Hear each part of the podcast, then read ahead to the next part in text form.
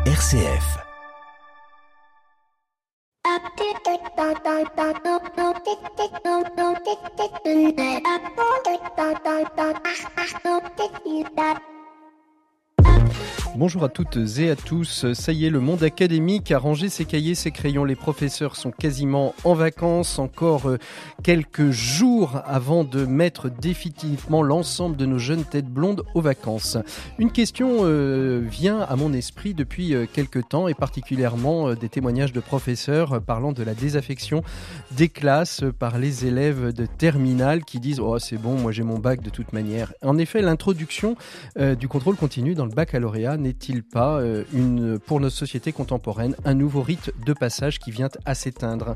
En effet, le baccalauréat, c'était ce temps important euh, qui permettait ce passage de euh, la vie lycéenne à la vie étudiante, à l'enseignement supérieur, à l'entrée dans l'université. N'oublions pas que le baccalauréat est avant tout un diplôme qui permettait d'accéder aux filières universitaires avant tout. Alors, on n'a plus beaucoup de rites de passage en France. Il y avait le certificat d'études, il y a bien longtemps, qui a été remplacé par le BEPC. Le baccalauréat semble prendre un petit peu l'eau aussi. Le service militaire est bien oublié, même si le SNU tente de, le remplacer. Alors que se passe-t-il dans une société où il n'y a plus de rite de passage? Eh bien, les gens s'inventent leur rite de passage. Et on le voit bien dans un certain nombre de, quartiers prioritaires. Il est euh, important, par exemple, pour certains d'être passé par la case prison. C'est ce qui marque l'entrée euh, euh, dans la vie adulte. Pour d'autres encore, ça va être de partir à l'autre bout de la planète pour euh, donner du temps euh, dans une, euh, dans une mission humanitaire. Le rite de passage est essentiel, le monde académique est aussi là pour permettre ces rites de passage. Mais qu'en est-il de l'importance du monde académique pour permettre une transition humaine, sociale, environnementale? C'est ce que nous allons voir. Bienvenue dans l'écho des solutions. L'écho des solutions Patrick Longchamp. Voilà, bonjour à toutes et à tous, bienvenue dans l'écho des solutions ce samedi midi, avant-dernière émission de la saison. Comme vous l'avez compris, nous allons parler du monde académique. En effet, en février dernier, lors d'un passage à Clermont-Ferrand pour l'enregistrement de cette même émission, j'ai pu rencontrer euh, euh, dans un temps long Laurent Lély, directeur euh, du campus AgroParisTech de Clermont-Ferrand et titulaire de la chaire Interaction. Avec lui, on évoquera justement cette place de l'académique dans les développements économiques des territoires et plus particulièrement sur la question euh, de l'agriculture et de la ruralité. On évoquera aussi dans nos 7 minutes pour changer le monde la location intergénérationnelle avec le projet Colette. On verra aussi euh, revenir pour la dernière fois de la saison Pierre Collignon et Maxime Dupont pour leurs chroniques respectives. Et c'est la der des der d'ailleurs pour Maxime Dupont. On verra ça euh, à la fin de cette émission. Et puis tout de suite, on ouvre avec Jean-Baptiste Bafferty, chef d'un projet, d'une enquête de fond sur le sens au travail. Il est notre invité éco de cette semaine. On le retrouve d'ici quelques microsecondes, juste après cette virgule. L'invité éco, Patrick Longchamp. Voilà, je suis avec Jean-Baptiste Barfetti qui est notre invité écho de cette semaine et qui a porté une étude passionnante et qu'il me reste encore à détailler, mais on vous en livre les, euh, bons, morceaux, comme on dit dans le milieu. Euh, Jean-Baptiste Barfetti, vous venez de sortir euh, une, étude sur la question du travail, surtout du, sens du travail, le sens à l'ouvrage, c'est ce que vous avez voulu dire. Racontez-nous un petit peu l'histoire de, cette étude extrêmement complète, Jean-Baptiste Barfetti. Oui, bonjour. Alors, en fait, tout a commencé il y a cinq ans, euh, lorsque j'ai rédigé avec Nicole Nota et Jean-Dominique Sénard un premier rapport qui a inspiré la création de la raison d'être des entreprises, des entreprises à mission, et on a même proposé, et été suivi par le gouvernement, de, changer euh, le code civil pour que les entreprises tiennent compte de leurs enjeux sociaux et environnementaux. Et lorsqu'on présentait ce rapport, beaucoup de salariés nous disaient être fiers que leur entreprise s'engage, mais ne voyaient pas de changement dans leur travail au quotidien. Et à force d'avoir ce, cette réaction, on s'est dit qu'on avait fait que la moitié du, chemin, la moitié du travail. Euh, et c'est pourquoi, cinq ans après, on a voulu s'intéresser au sens que les salariés trouvent dans leur travail. Donc mmh on a réuni une dizaine d'entreprises et euh, on, a fait on a échangé avec euh, leurs salariés et puis interviewé 80 experts à peu près pour mmh. répondre à cette question. Alors on dit souvent que dans les études, euh, l'échantillon doit être très représentatif. Quand on regarde votre méthodologie, vous avez interrogé 84 personnes. Les 10 entreprises que vous avez regroupées sont plutôt euh, des mastodontes hein, de l'économie française. On y retrouve, euh, on y trouve Renault, on y trouve G2R La Mondiale, on y trouve Aéroport de Paris. 84 personnes pour l'ensemble de ces entreprises qui représentent des dizaines, voire des centaines de, milliers de collaborateurs. C'est assez peu finalement. Oui, c'est assez peu. Alors, au total, on a, on a échangé avec 130 personnes. 84 personnes, c'est les experts, et puis on a aussi discuté avec une cinquantaine de salariés. Mais ça, c'est aspect finalement qualitatif. Sur le quantitatif, on s'est appuyé sur des études euh, représentatives au niveau français et sur les baromètres de, internes à ces entreprises qui, là, pour le coup, sont exhaustifs. Ils sont répondus par 80-90% des salariés. Donc euh, mmh. voilà, on a, on a marché sur ces deux jambes, mais sur ce sujet très intime, subjectif, on ne voulait pas faire quelque chose de macro, de technique. On voulait, et donc on a distillé tout au long d'études, des témoignages authentiques des personnes, avec chacun euh, des visions euh, différentes et complémentaires. Mais sur, quand vous nous demandez représentativité, finalement, on a 43% des actifs qui envisagent de quitter leur emploi faute de sens. Donc ça, vous mmh. voyez, c'est pas sur les 130 qu'on a interrogé, mais plusieurs mmh. milliers de personnes. Et c'est quand même un chiffre qui nous a, euh, qui nous a frappé. Mmh. Donc on a essayé d'aller plus loin et, de définir, de définir ce qu'est ce, ce, sens au travail. Euh, on en a fait une définition assez, assez complète, mais en quelques mots, euh, de façon imagée, on dirait que c'est l'inverse de se sentir comme un rouage. Mmh. c'est euh, au contraire être aligné avec ce que l'on produit au quotidien et où est-ce qu'on trouve, comment on trouve sa place dans un ensemble, dans une organisation humaine. Euh, et puis ça commence par le fait de savoir est-ce que notre entourage comprend ce que ce que l'on fait. Mmh. On a eu un témoignage marquant euh, d'un salarié qui nous dit allez expliquer la gestion d'actifs à votre enfant de 9 ans qui a un copain dont le papa est pompier. Euh, voilà, donc ça c'est voilà, peut-être le cas extrême, mais tout le monde se pose un peu cette question. C'est toujours la, même question euh, que, que l'on se pose aussi. Euh, je suis dans l'informatique, mais l'informatique c'est tellement large. On peut passer du développement à la programmation robotique en passant par la gestion d'un système, d'un système comptable. Quels sont les, les grands, les principaux enseignements que, que, que, vous ressortez? Moi j'ai vu bon, la, notion de sens bien évidemment, la notion de, de désengagement aussi, ça, ça semble assez central. C'est peut-être presque le mot un peu pivot dans, ce rapport? Alors effectivement, c'est une observation qui n'est pas nouvelle, la question du, désengagement. Nous, ce qu'on a souhaité creuser, c'est un, une des explications de ce désengagement. Pour aller vite, il y a trois grands facteurs de réalisation dans le travail. Il y a la récompense, donc qu'elle soit pécuniaire ou une reconnaissance sociale, par exemple. Euh, ensuite, il y a le bien-être au travail qui, euh, qui émerge depuis, euh, depuis quelques années. Et on a voulu creuser ce troisième point qui est le sens au travail. donc on a défini, on vient de vous, je viens de vous donner la définition. On a vu trois grands leviers la mmh finalité, le contenu et le management.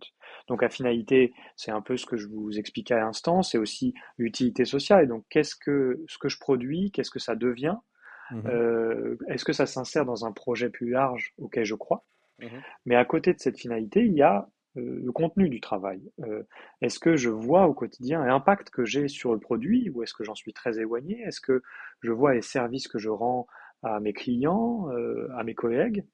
Et il y a la question du, des process qui est vraiment revenue de façon criante. Ces reporting, ces procédures de décision, mmh. ces procédures administratives très lourdes qui justement nous éloignent mmh. de ce qui donne le seuil de notre euh, travail.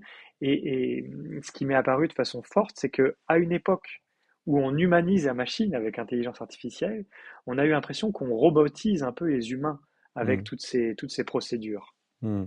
L'homme est au cœur finalement de la. Alors, est-ce qu'il y a des pistes de solutions? Est-ce qu'il y a des prises de conscience qui sont faites? Euh, L'objectif de ce rapport, il est, il est de quoi à terme? C'est de permettre aux entreprises de, de mieux comprendre qu'elles font pas forcément très très bien si elles veulent, euh, euh, comment dire, garder leurs collaborateurs, les fidéliser dans leurs entreprises et dans leurs postes? Exactement, il y, a, il y a cet aspect et il y a aussi l'aspect que les salariés se, se réalisent et euh, alors le troisième, le troisième facteur que j'ai pas cité, mmh. qui est plus évident, c'est management. Donc, voilà. Eh et à partir de ces trois facteurs, finalement, on a débouché sur des solutions, puisque Mmh on a réuni des entreprises. Le but n'était pas de rester dans la théorie, mais comme vous dites, que ça, ça, ça, bouge dans les entreprises. Et donc, le rapport se termine par une liste de 10 engagements qui forment un manifeste signé par ces entreprises qui représentent quand même un million de salariés. Et le but, c'est désormais de mettre en pratique dans les entreprises, dans les différents métiers, dans les différentes équipes, et d'accueillir également des nouvelles entreprises qui veulent euh, s'engager à côté de ces 10-là. Euh, donc, euh, dans les engagements, il y a par exemple renforcer les échanges entre les différents métiers, mmh ce qui permet de, de voir, une fois que moi j'ai effectué mes tâches, mes missions, qu'est-ce que devient le produit, comment est traité le client après mon intervention. Et on a beaucoup insisté sur les qualités managériales. On a eu beaucoup de retours sur le fait qu'il y a des gens qui parfois sont nommés managers sans être formés, euh, ou même sans avoir d'appétence pour ça. On va nommer les meilleurs techniciens mmh et en fait, ils n'ont pas de, forcément. Euh, comme, on, comme, on, comme, on, dit souvent d'ailleurs, euh, le, le, manager ou le management, euh, c'est pas une c'est pas une promotion, c'est une compétence et c'est pas une fonction. Voilà. Et parfois, Le, le, il peut y avoir d'excellents managers qui n'ont pas suivi les grandes écoles et de très mauvais managers qui les ont suivis et, et inversement aussi, bien évidemment. Merci beaucoup Jean-Baptiste Barfetti pour. on retrouve où cette étude? Où est-ce qu'on peut la retrouver pour ceux qui seraient intéressés de l'étudier et de la creuser. Moi, j'ai déjà transmise à quelques, à quelques amis que je sais intéressés par ces questions-là. Alors, c'est une étude de, de, 60 pages bien, bien illustrée, bien claire, qui se trouve gratuitement en téléchargement sur projet-sens.fr. Merci beaucoup Jean-Baptiste Barfetti d'avoir été notre invité écho de cette semaine. Nous, on retrouve tout de suite Pierre Collignon pour la chronique des entrepreneurs et dirigeants chrétiens. Pour une économie du bien commun, la chronique des entrepreneurs et dirigeants chrétiens, Pierre Collignon. Voilà, et on retrouve Pierre Collignon pour la chronique des entrepreneurs et dirigeants chrétiens l'avant-dernière avant les congés de l'été. Bonjour Pierre. Bonjour Patrick. Alors justement, vous voulez euh, évoquer avec nous la question des vacances. Oui, parce que cette semaine, effectivement, sera la dernière chronique pour moi avant ce temps de repos qu'on appelle les vacances. Pour vos auditeurs, je ne doute pas une seule seconde que ce soit un manque terrible. Mais pour moi, en tout cas, ce sera un temps béni, si vous voulez bien me prêter l'expression, qui me permettra de ne plus me creuser la tête pour trouver un sujet chaque semaine. Je ne vivrai plus pendant quelques jours les angoisses, vous savez, de la page blanche, et puis cette petite pensée désagréable qui vous tient éveillé la nuit avec cette impression que tant que votre chronique ne sera pas rédigée et enregistrée, il manque quelque chose à votre bonheur, d'où cette pensée coupable. Les vacances, enfin. Vous voulez nous parler de vos vacances, Pierre? Non, bien sûr, pas mes vacances, mais des vacances en général.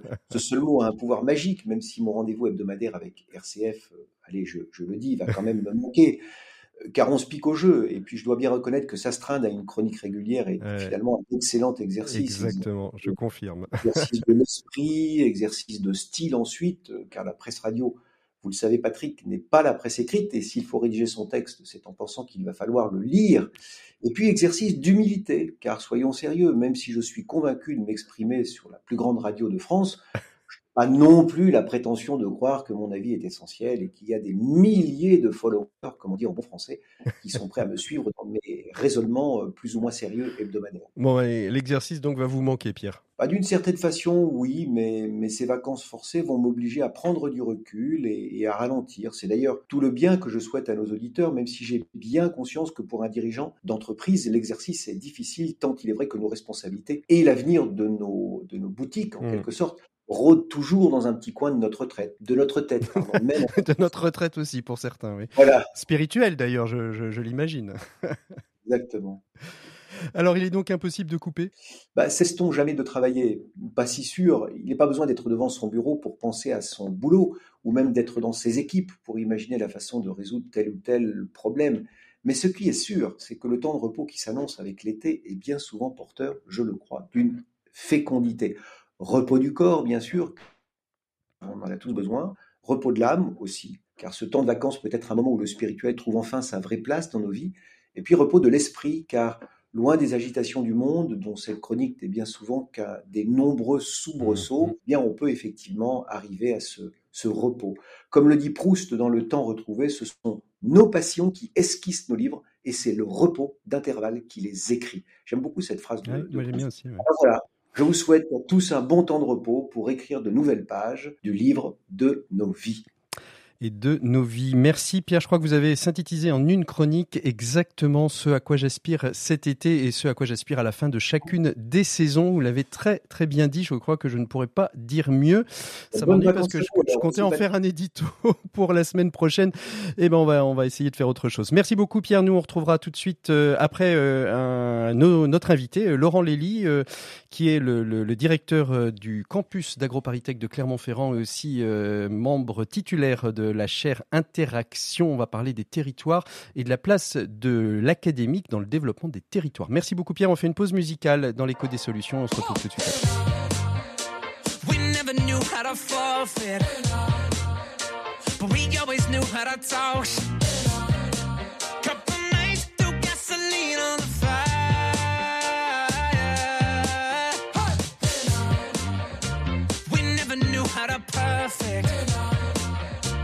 We always knew it would work. Cause if something red Or if something got said No, before the night ends. No, don't get stressed, it's gonna get figured out.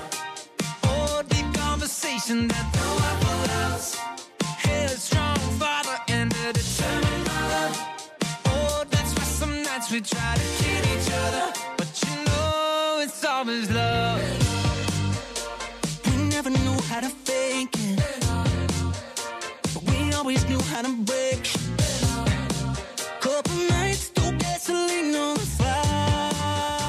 C'était les Jonas Brothers sur RCF Wef House et nous on retrouve tout de suite Laurent Lély depuis euh, ses bureaux de Clermont-Ferrand. L'écho des solutions. Patrick Longchamp. Voilà, et donc je suis avec euh, Laurent Lély euh, depuis euh, son bureau qui se situe à Gros Parité à Clermont-Ferrand avec cette grande belle baie vitrée. Vous avez de la chance, Laurent Lély, d'avoir cette vue sur les monts d'Auvergne. Bonjour Laurent Lély. Bonjour. Vous êtes donc directeur du campus d'AgroParisTech de Clermont-Ferrand, mais aussi directeur de la chaire partenariat et interaction. on, a du mal à voir pourquoi AgroParisTech s'intéresse à cette question des euh, Alors si on le voit peut-être au travers de l'agriculture, mais pas que. Oui, c'est une bonne question parce qu'en fait, euh, donc on est une école d'agronomie. Hein, on est un institut d'agronomie qui travaille sur les questions d'environnement, sur les questions d'agriculture, d'alimentation. Et le centre de Clermont est un centre dédié aux questions du développement territorial.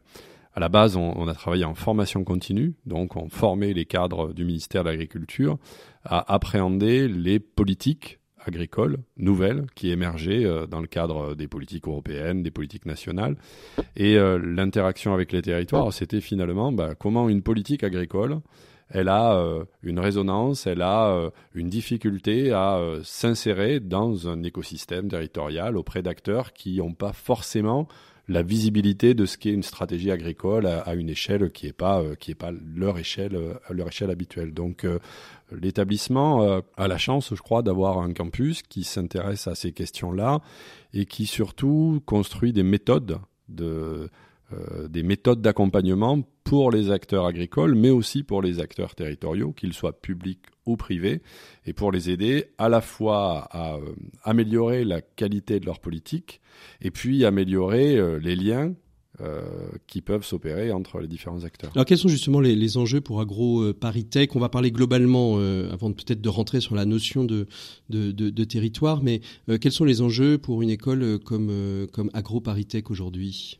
Alors les enjeux, vous les voyez dans l'actualité, hein, c'est la souveraineté alimentaire, réfléchir à comment on peut continuer à bien nourrir la planète, avoir des produits euh, de qualité, euh, faire en sorte qu'il y ait suffisamment de produits pour pouvoir euh, assurer cette souveraineté alimentaire. Donc il y a un, gros gros axe autour de, cette souveraineté alimentaire. Il y a aussi un axe lié justement à des questions de développement durable sur la qualité agricole, faire en sorte que on consomme moins de moins d'eau, moins d'intrants. Euh, vous vous rendez compte à quel point c'est d'actualité aujourd'hui. Donc, euh, toutes les réflexions sur la transformation des pratiques agricoles euh, est un enjeu de formation absolument colossal parce que sont en tension, en friction des modèles qui n'ont pas forcément envie de dialoguer entre eux. Et tout le boulot de, l'apprentissage et de la formation, c'est de former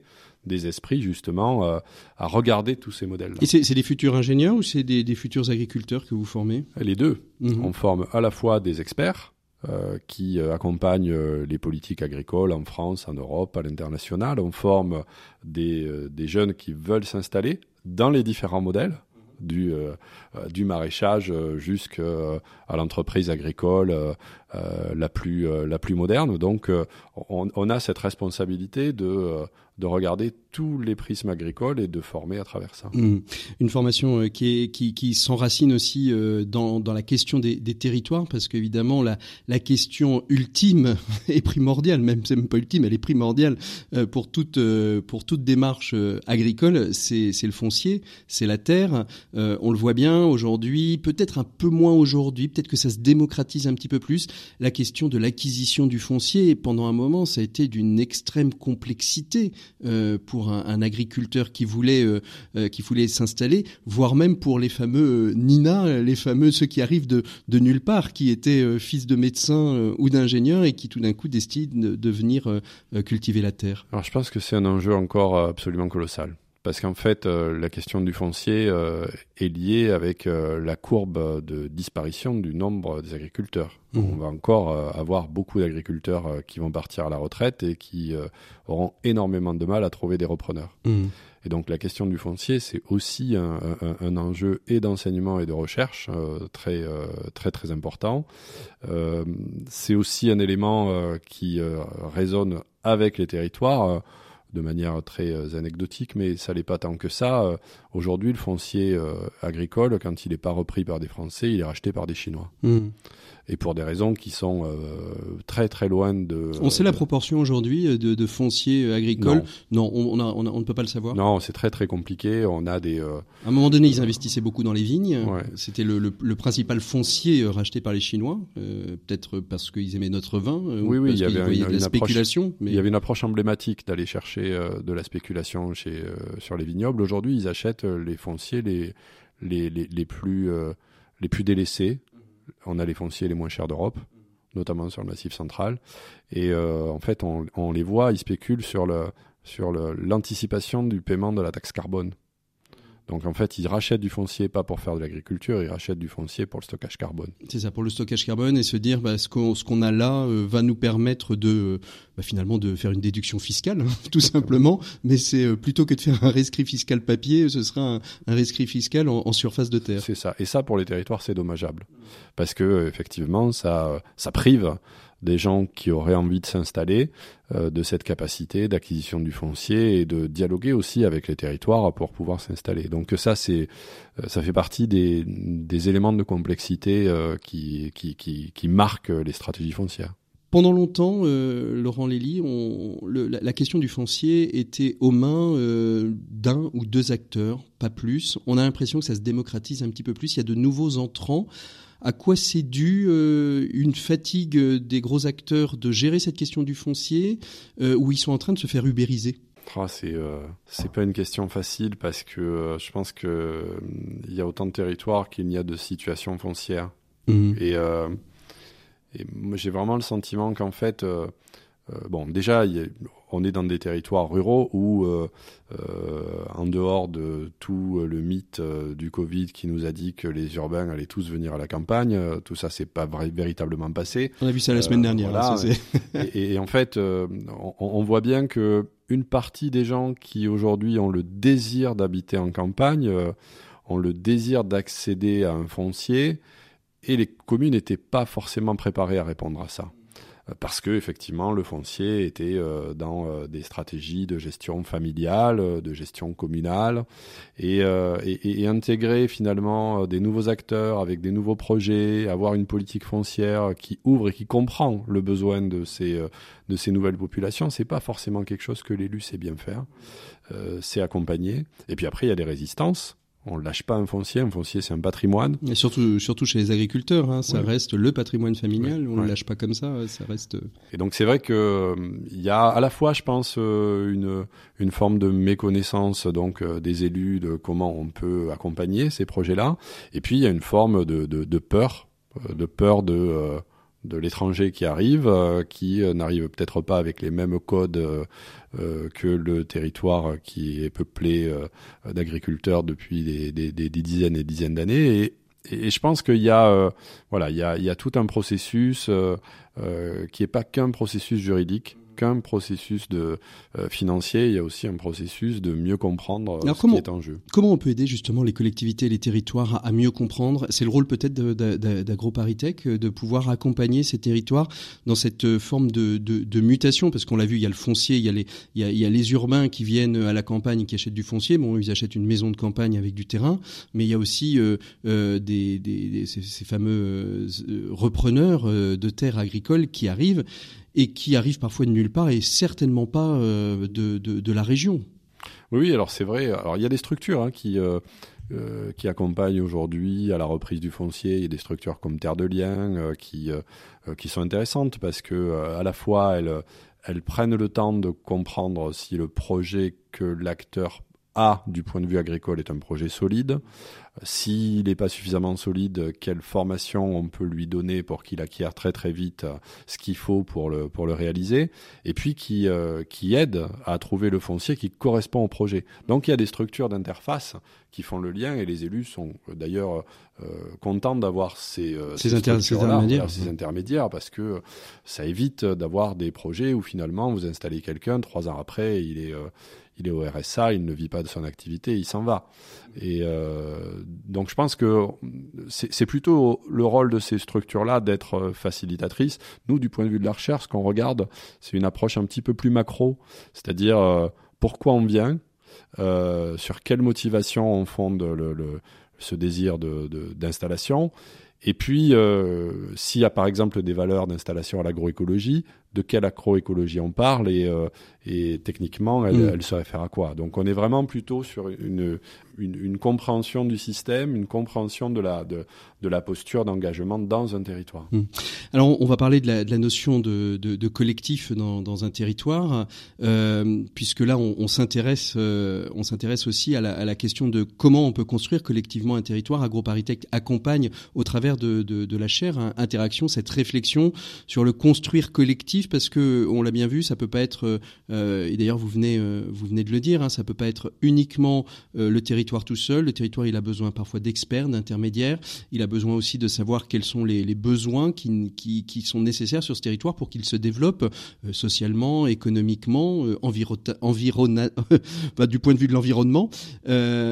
C'est ça l'idée de la chaire interaction La chaire, elle poursuit plusieurs objectifs en fait. Euh, donc la chaire euh, interaction, ça veut dire innover dans les territoires et accompagner les transitions.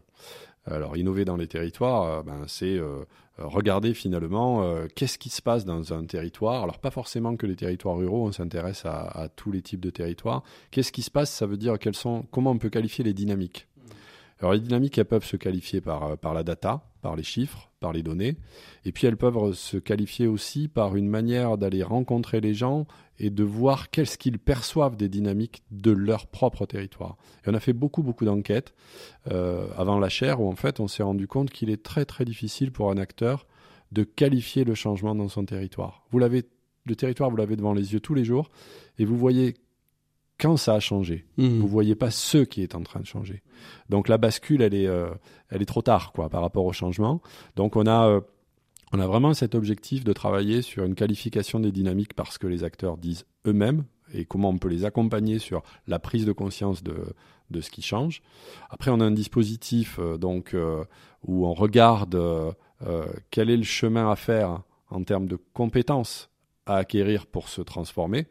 Alors ça concerne les agriculteurs, mais ça concerne aussi un agent de collectivité. Comment on met en œuvre une transition aujourd'hui?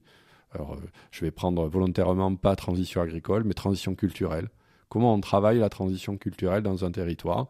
C'est pas évident. Il euh, y, a, plein de, de, recettes entre guillemets qui sont servies dans pas mal de manuels, mais la transformation elle est anthropologique, elle n'est pas technique elle est d'abord de se transformer soi. Et, euh, et, donc on regarde ça avec la, avec la chair. Et puis après, on a bien sûr des partenaires avec lesquels on essaie de, développer les programmes. Donc avec le, rameau en particulier, avec, avec, d'autres acteurs, la Fondation RTE, je crois, est avec vous. Oui, la Fondation RTE avec la Fondation Avril, on est, on finit là un programme cette année de trois ans qui s'appelle Territoire Agriculture Positive. On a regardé sur neuf, neuf territoires du Massif central comment on pouvait accompagner des projets agricoles qui rencontrent les territoires et, euh, comment le, dialogue pouvait se nouer entre collectivités territoriales et agriculteurs pour faire que le projet agricole s'intègre mieux au projet territoire. Et donc c'est euh, un des programmes euh, de la chaire. Et puis avec le rameau, on, a en fait cette, euh, cette, cette intuition, euh, je pense au départ. Au départ, c'est une intuition. Euh, on recherche, il y a beaucoup d'intuition au départ. Oui, oui, hein, on, souvent parle, souvent de l'intuition, mais que, que, la mise en coopération passe par la, mise en lien, la mise en, en, en, écoute et en, en regard de l'autre de manière beaucoup plus profonde que ce qu'on le fait sur la question des territoires, notamment. je prends l'exemple en lien avec les entreprises.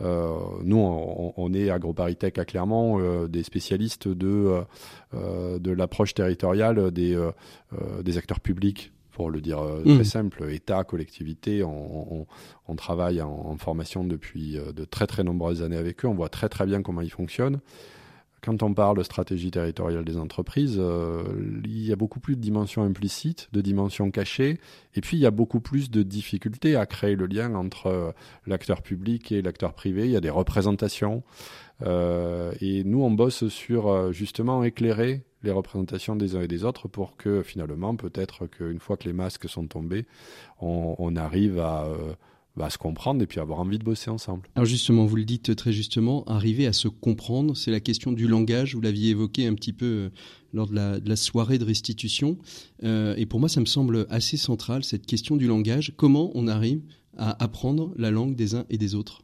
Alors il y a plusieurs manières. Euh, déjà, il faut avoir envie, c'est-à-dire qu'il faut créer un climat euh, de, de, bienveillance où on va considérer que si on se comprend pas, on n'est pas là pour se juger, mais on est plutôt là quand même pour, euh, pour essayer de, de comprendre ce qu'a envie de dire l'autre ou ce que dit l'autre. Alors nous, on le fait souvent sur le terrain. C'est-à-dire qu'on va voir, euh, on met des acteurs différents, on les met en situation, souvent en situation de, de jeu, de scénarisation. On leur montre des objets dans le territoire et on les fait parler sur ces objets.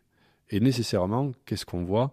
On voit qu'ils ne parlent pas de la même chose ils voient, ils croient voir la même chose, mais ils ne parlent pas de la même chose. Et donc on travaille après de manière un peu réflexive sur mais qu'est-ce que vous avez dit, qu'est-ce que ça veut dire, à quoi ça, à quoi ça se réfère, et, euh, et, de ça naît euh, une, une, une, acculturation, et puis une, forme d'apaisement, parce qu'en fait, euh, on se rend compte qu'on est souvent... Les, organisations professionnelles se transforment en permanence. Et donc, euh, euh, ben, on est souvent dans un régime où on se dit, bah, je suis peut-être pas au niveau, je vais peut-être dire une bêtise. Et, je pense que pour beaucoup, cette construction de référentiel commun, elle passe par le fait de dire, bah, voilà d'où je parle, voilà qui je suis, voilà comment j'en parle, et entendre ce que dit l'autre ça, ça apaise beaucoup, je pense. Voilà.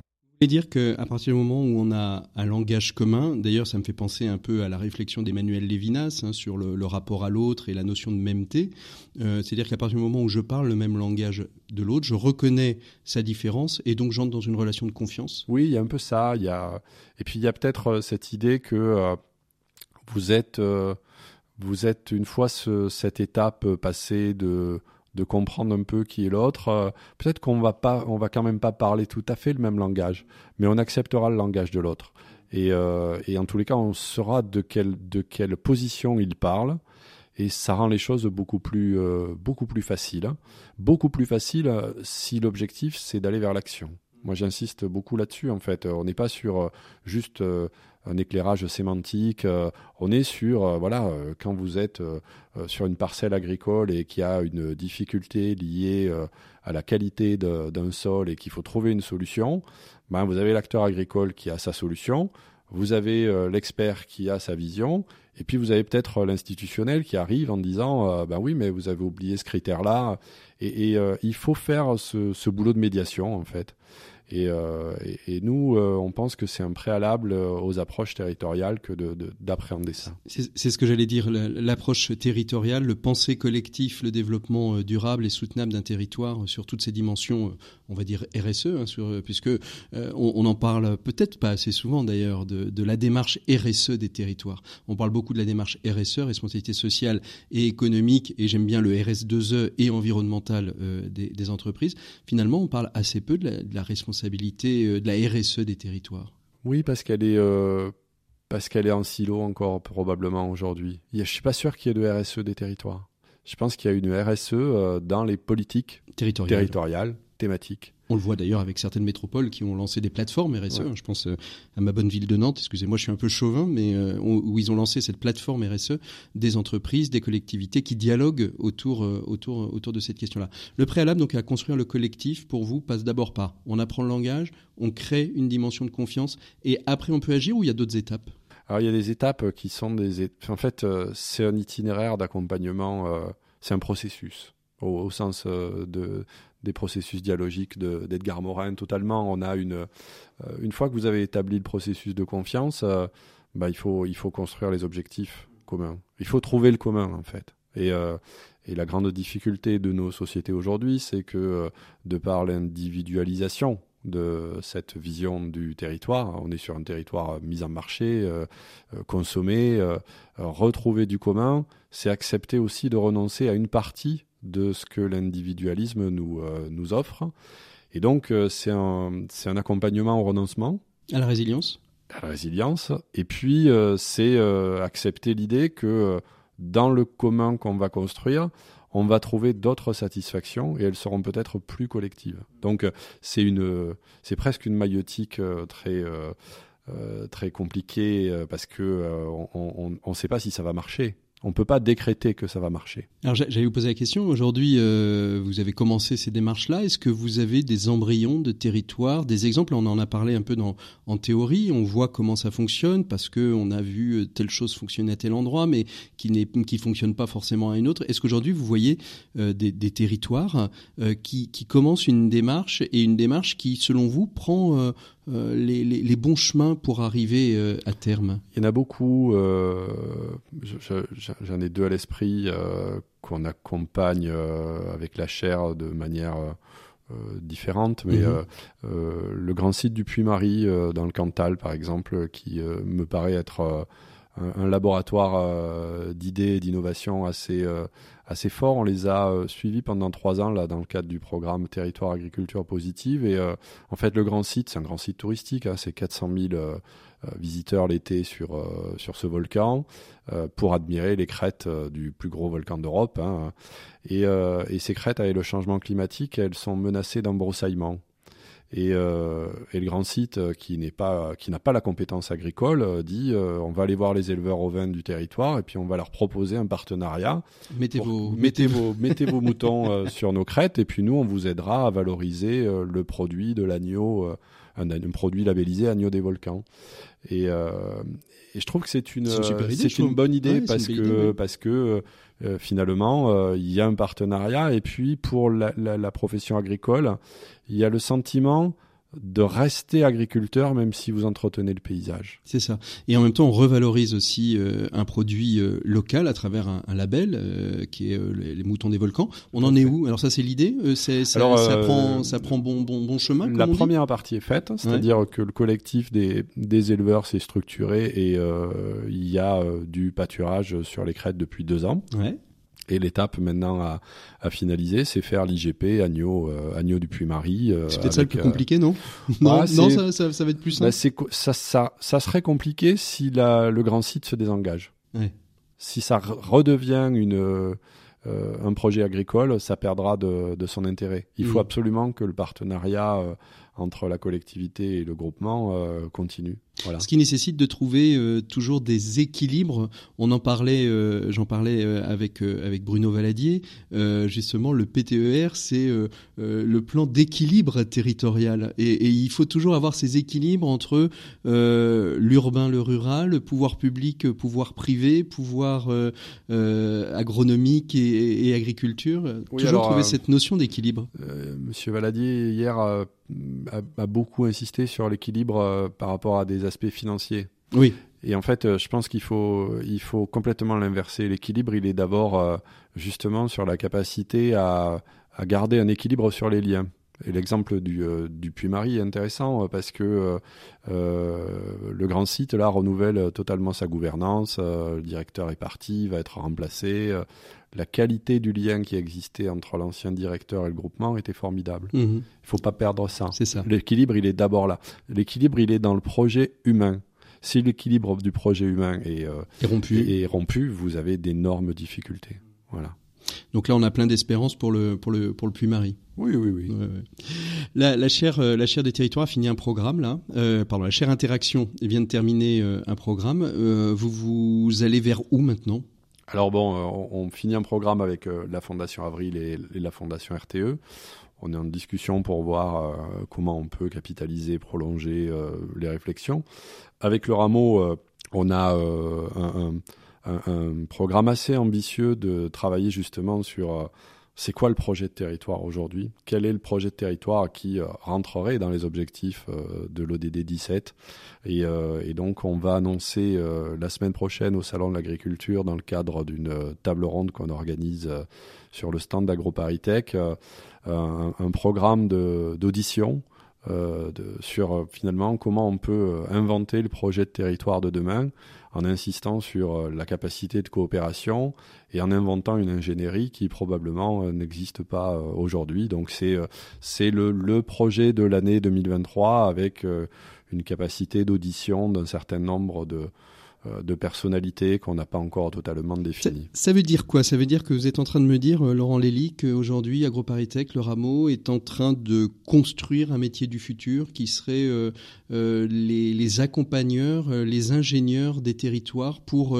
accompagner les territoires dans leur innovation territoriale? Je ne sais pas si c'est ça qu'on fait. En tous les cas, c'est un peu l'arrière-plan, oui, de, de, la réflexion qu'on mène avec Charles Benoît Estic. peut-être euh, je ne sais pas si c'est des métiers ou si c'est des postures qu'on est en train d'inventer. En tous les cas, je pense qu'il faut commencer par les postures. Et puis parce que je pense à ces nouveaux métiers qui arrivent dans nos territoires, qui sont encore assez peu connus, qui sont souvent tenus par des jeunes. Euh, je pense particulièrement sur la question énergétique et, euh, et on l'a vu dans, dans, dans une, une, émission précédente de, de l'éco des solutions sur la rénovation énergétique des, des bâtiments. Combien, par exemple, les, euh, les, les, ingénieurs de flux aujourd'hui, qui, qui, qui, étaient des métiers complètement inconnus il y a 3-4 ans, qui le sont encore, hein, je vous rassure, mais et, et dont les territoires ont besoin et se dire aujourd'hui on va peut-être avoir des ingénieurs d'innovation territoriale qui vont accompagner les démarches euh, et les acteurs publics, que ce soit les mairies, mais que ce soit aussi les syndicats d'énergie, quels qu'ils soient, à pouvoir innover et à mettre en relation, créer du lien et du, et, et, du décodage de langage. Ce serait absolument formidable, non? Oui, ouais, mais vous avez raison. Et euh, c'est un, des euh, un des autres chantiers qu'on développe avec le rameau cette année. On, on a une réflexion sur leur, leur formation chef de projet innovation territoriale.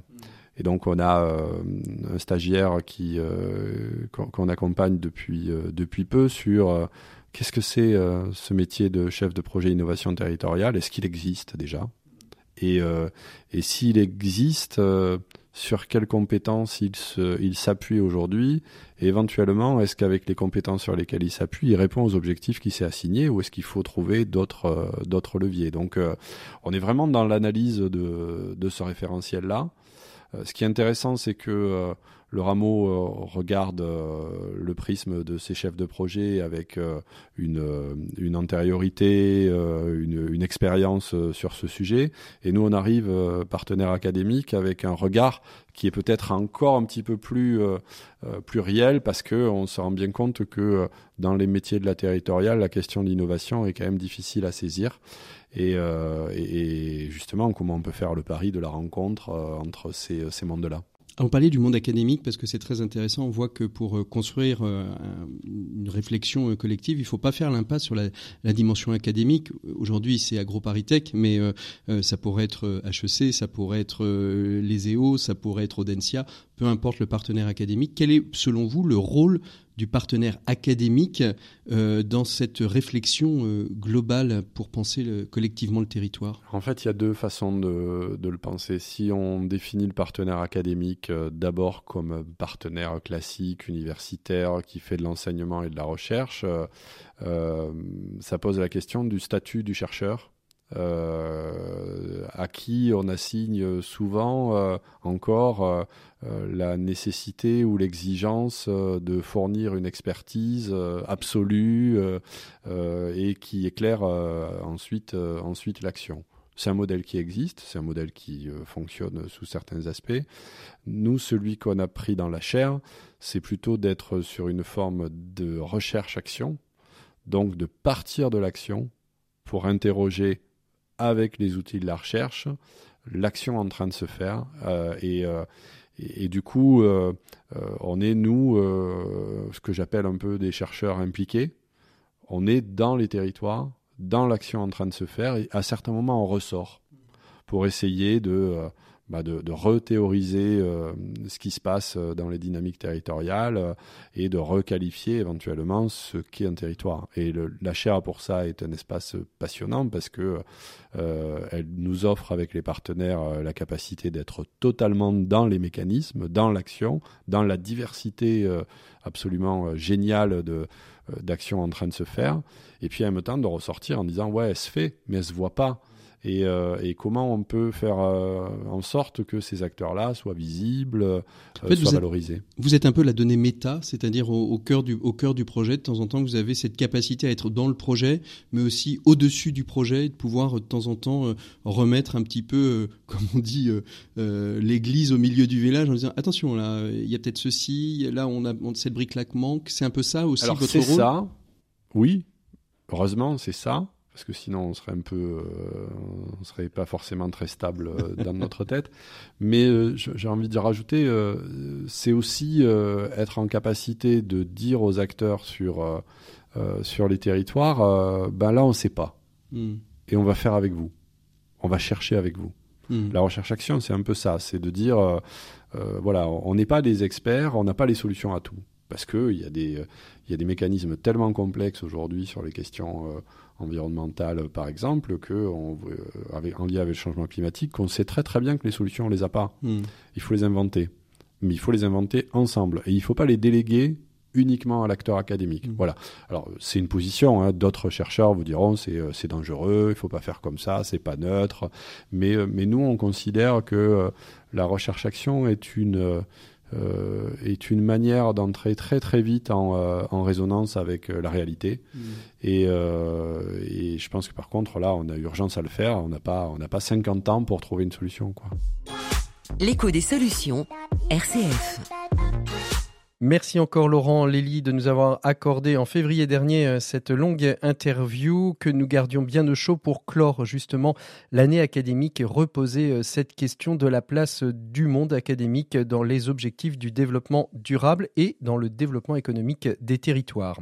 On continue donc tout de suite avec Maxime Dupont. Maxime Dupont euh, pour sa dernière chronique de la saison et aussi pour sa dernière chronique tout court, puisque l'an prochain, Maxime Dupont a souhaité prendre une année sabbatique, tant pour ses chroniques que pour sa vie professionnelle. C'est donc la der des der avec Maxime Dupont.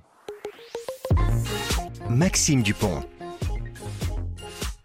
Il est donc l'heure de retrouver Maxime Dupont pour un max d'écho et, et pas n'importe quelle chronique, n'est-ce pas Maxime?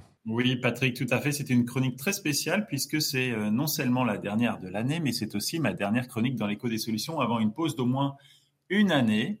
Ma dernière chronique de l'histoire de RCF, de la radio, des médias, de la civilisation même pour nous. Alors, euh, puisque c'est la fin de cinq années de chronique euh, dans mon émission, hein, Maxime. Oui, la fin d'un cycle de cinq années. Cinq années à croquer euh, pour vous, Patrick, la vie de bureau, le comportement des entreprises, les travers des patrons ou des employés, les tendances et pratiques de management, la révolution du travail à distance, les rites d'entreprise, les grands mouvements économiques, les décisions du gouvernement, les enjeux du capitalisme et beaucoup, je sais, beaucoup, l'urgence de la transition écologique. Cinq années où j'ai adoré, Patrick, vous accompagner de manière hebdomadaire. Et à l'heure de refermer ce chapitre, je voudrais vous remercier, Patrick, pour votre confiance. Attendez, je reprends. Et à, l'heure de refermer ce chapitre, je voulais te remercier, Patrick, pour ta confiance. Oui, parce que à la radio, une règle non écrite de la vue médiatique veut que deux personnes qui se tutoient dans la vraie vie, ce qui est le cas entre Patrick et moi, se vous voient à l'antenne. Donc, aujourd'hui, pour fêter sa dernière chronique, je vais te tutoyer, Patrick. Vous avez bien raison, Maxime. Alors, que disiez-vous? Je disais, merci Patrick, merci pour la grande liberté que vous, tu, m'as accordée et pour le plaisir renouvelé de ces enregistrements hebdomadaires. Merci de m'avoir permis de parler de tout, vraiment tout, même de football, de littérature, de jeux de société ou de chansons de variété dans ces chroniques. Merci de m'avoir permis de transformer ces chroniques en poèmes, chansons, dédicaces ou pamphlets. Merci d'avoir accueilli mes coups de cœur et mes colères, mes espoirs et mes frustrations. Beaucoup d'études, forcément américaines, et des propos venus des tripes, des penseurs remarquables ou d'influenceurs LinkedIn. Bon, ça fait beaucoup de merci tout ça, Maxime. Et ça n'est pas fini. Merci à toutes celles et tous ceux qui m'ont offert sur un plateau des sujets pour le meilleur. Je pense à ma famille, mes amis, mes collègues et très souvent ma fille, ou ce magnifique site datagora.fr ou pour le pire, et là je pense à nouveau aux influenceurs LinkedIn.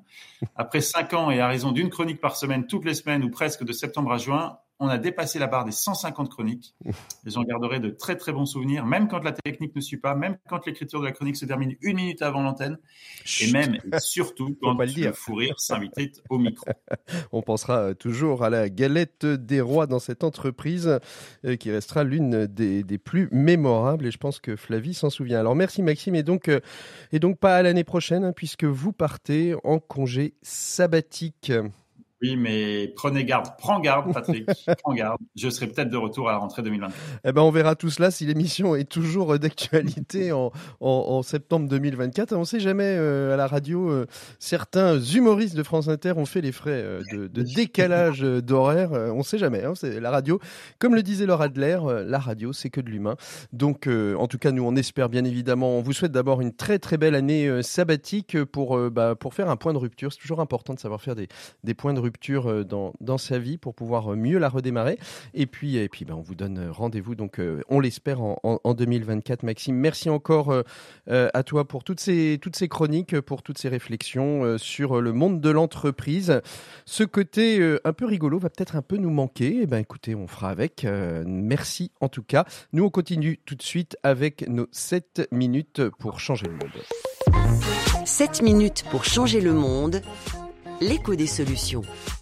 Voilà, 7 minutes pour changer le monde dans le domaine de l'intergénérationnel et comment aujourd'hui le monde académique peut trouver des solutions. On sait combien le logement pour les étudiants est compliqué et complexe. Et aujourd'hui, j'ai le plaisir, euh, dans cette dernière, avant-dernière rubrique de la saison, d'être avec Justine Renaudel, une des cofondatrices d'une plateforme de colocation intergénérationnelle qui s'appelle Colette. Bonjour à vous, euh, Justine. Bonjour. Merci beaucoup donc euh, d'être avec nous aujourd'hui. On va évoquer la colocation intergénérationnelle. C'est quelque chose qui prend forme depuis un certain nombre d'années déjà. Il y a d'autres structures hein, qui aujourd'hui euh, permettent à des personnes euh, euh, âgées, des personnes seules, des personnes qui auraient envie de ne pas vivre complètement leur solitude, de pouvoir accueillir chez eux des étudiants. Euh, expliquez-nous un petit peu, euh, Colette, comment est née, euh, comment est née, pardon. Expliquez-nous, Justine, comment est née Colette. Je sais mieux dans ce sens-là. Oui, alors Colette, en tout cas pour ma part, ça vient d'un constat personnel. J'avais une voisine de palier il y a une dizaine d'années qui avait à peu près 75 ans et qui vivait seule chez elle.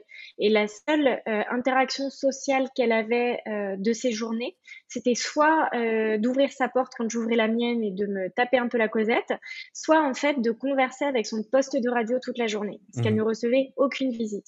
Et donc ce constat de solitude et d'isolement m'avait frappé à l'époque, et euh, plus tard, voilà, ça m'a donné envie de cofonder euh, Colette avec mes cofondateurs. Alors aujourd'hui, vous intervenez euh, sur quelle, sur toute la France? Alors, principalement sur Paris et de France. On s'est également lancé à Lyon et Bordeaux.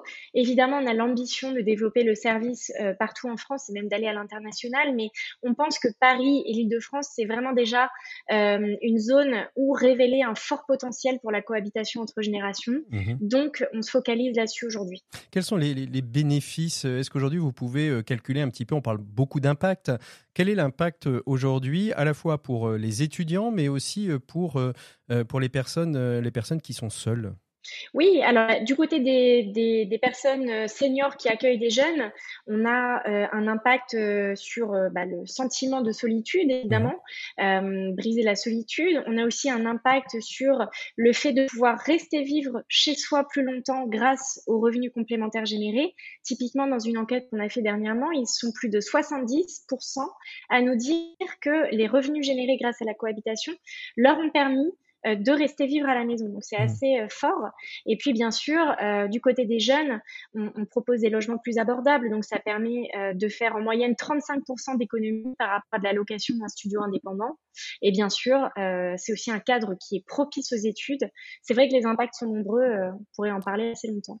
Alors justement, on va on va voir la, la problématique qui est souvent révélée hein, par la colocation intergénérationnelle. C'est pas la demande euh, d'hébergement, c'est plutôt le nombre de personnes qui euh, voudraient bien euh, héberger. Aujourd'hui, euh, comment, comment ça se passe? Comment on pourrait rassurer les gens? Parce que je pense que c'est toujours difficile, surtout quand on est une personne avec un certain âge, de, d'aller, euh, de se dire je vais avoir une personne chez moi. Il y a des craintes à lever et des freins à lever chez ces personnes-là. Nous, c'est beaucoup d'écoute. Euh, on est face à des personnes qui ont besoin d'être écoutées. donc, on passe beaucoup de temps humain, l'équipe, pour rencontrer les hôtes, comprendre leurs attentes, leurs freins, leurs motivations. Et c'est aussi grâce à cette écoute qu'on arrive à, apporter les bonnes réponses et à rassurer en ce sens. Mmh. En plus, évidemment, de toutes les garanties euh, plutôt liées au service même de Colette. Mais je veux dire, il y a beaucoup d'humains euh, dans le process. Et comment on fait pour que ça matche bien, justement? Parce que, euh, bah, il faut, on ne sait jamais, le, caractère d'une personne n'est pas forcément fusionnable dans le caractère d'une autre personne. Absolument. Euh, donc là, ben, si vous voulez, vous avez des critères objectifs euh, sur la plateforme en ligne qu'on a développée qui vont permettre déjà de filtrer, de faire un premier filtre euh, entre les profils, donc la localisation, le budget maximum du jeune, les dates, etc. Une fois passés ces, ces filtres très objectifs, les profils des jeunes mais aussi des autres seniors sont très très très renseigné, très fourni. Mmh. Euh, du côté des jeunes, on a une vidéo de présentation. Donc euh, tous les éléments sont là pour finalement euh, se dire si oui ou non, dans un premier temps, on a envie de rencontrer cette personne, mmh. de répondre à la demande de contact. Et ensuite, nous, ce qu'on préconise, c'est un appel téléphonique entre eux, bien sûr. Pourquoi pas une visite du domicile pour faire connaissance. Et puis après, ben, c'est un petit peu, euh, comment dire, on se lance dans l'aventure. Mhm. Le risque zéro n'existe pas. Parfois, euh, au bout d'une semaine, deux semaines, euh, certains caractères se disent bon, finalement, on s'entend pas plus que ça. Mhm. Rien de grave. on s'occupe de d'aider nos membres à retrouver chaussures à leurs pieds. Quoi. Alors, comment ça se passe financièrement? Ça coûte combien pour un étudiant qui, qui, qui bénéficierait de, de cette colocation intergénérationnelle, de cette cohabitation intergénérationnelle? Oui, alors sur Paris, on est euh, en moyenne à 550 euros par mois. Mmh euh, toutes charges comprises. Donc, ça correspond à 35% euh, d'économie par rapport à la location d'un studio indépendant. Donc, c'est quand même une alternative de logement qui est plus abordable euh, et qui reste aussi dans les, au prix du marché des colocations entre mêmes générations. Mmh euh, donc, voilà un petit peu, sachant que tous les logements sont évidemment éligibles aux APL, ce qui réduit encore un petit peu le, le coût du logement. Merci beaucoup, Justine. Je rappelle aux auditeurs hein, qui peuvent aller sur votre plateforme qui s'appelle colette.club, c'est l'adresse internet. Vous pourrez trouver euh, euh, tous les éléments nécessaires pour en savoir plus, qui sait peut-être vous inscrire, peut-être à la rentrée prochaine accueillir des étudiants chez vous. Merci beaucoup Colette d'avoir été euh, Colette. Merci beaucoup Justine d'avoir été notre invitée de ces 7 minutes pour changer. On doit vous la faire souvent, non? Oui, exactement, j'allais on me l'a fait souvent. Merci beaucoup Justine de Colette d'avoir été notre invitée de ces 7 minutes pour changer le monde. Il est temps nous de se quitter. On se retrouve la semaine prochaine pour la dernière émission de la saison. On évoquera la question du tourisme durable, comment aujourd'hui on peut voyager durablement, mais aussi comment les pays émergents peuvent-ils euh, se mettre euh, en, marche pour proposer des offres touristiques plus durables. C'est ce qu'on verra dans le dossier de l'éco des solutions de la semaine prochaine. Donc restez bien à l'écoute des programmes de RCF. Vous souhaitez réécouter cette émission, la partager autour de vous, vous pouvez aller sur rcf.fr et le faire. Vous pouvez aussi aller sur les plateformes de podcast dédiées. N'hésitez pas à partager cette émission, c'est un levier pour changer les choses, pour le monde, pour trouver des solutions là où il y a des problèmes. Bonne écoute, à très bientôt, au revoir.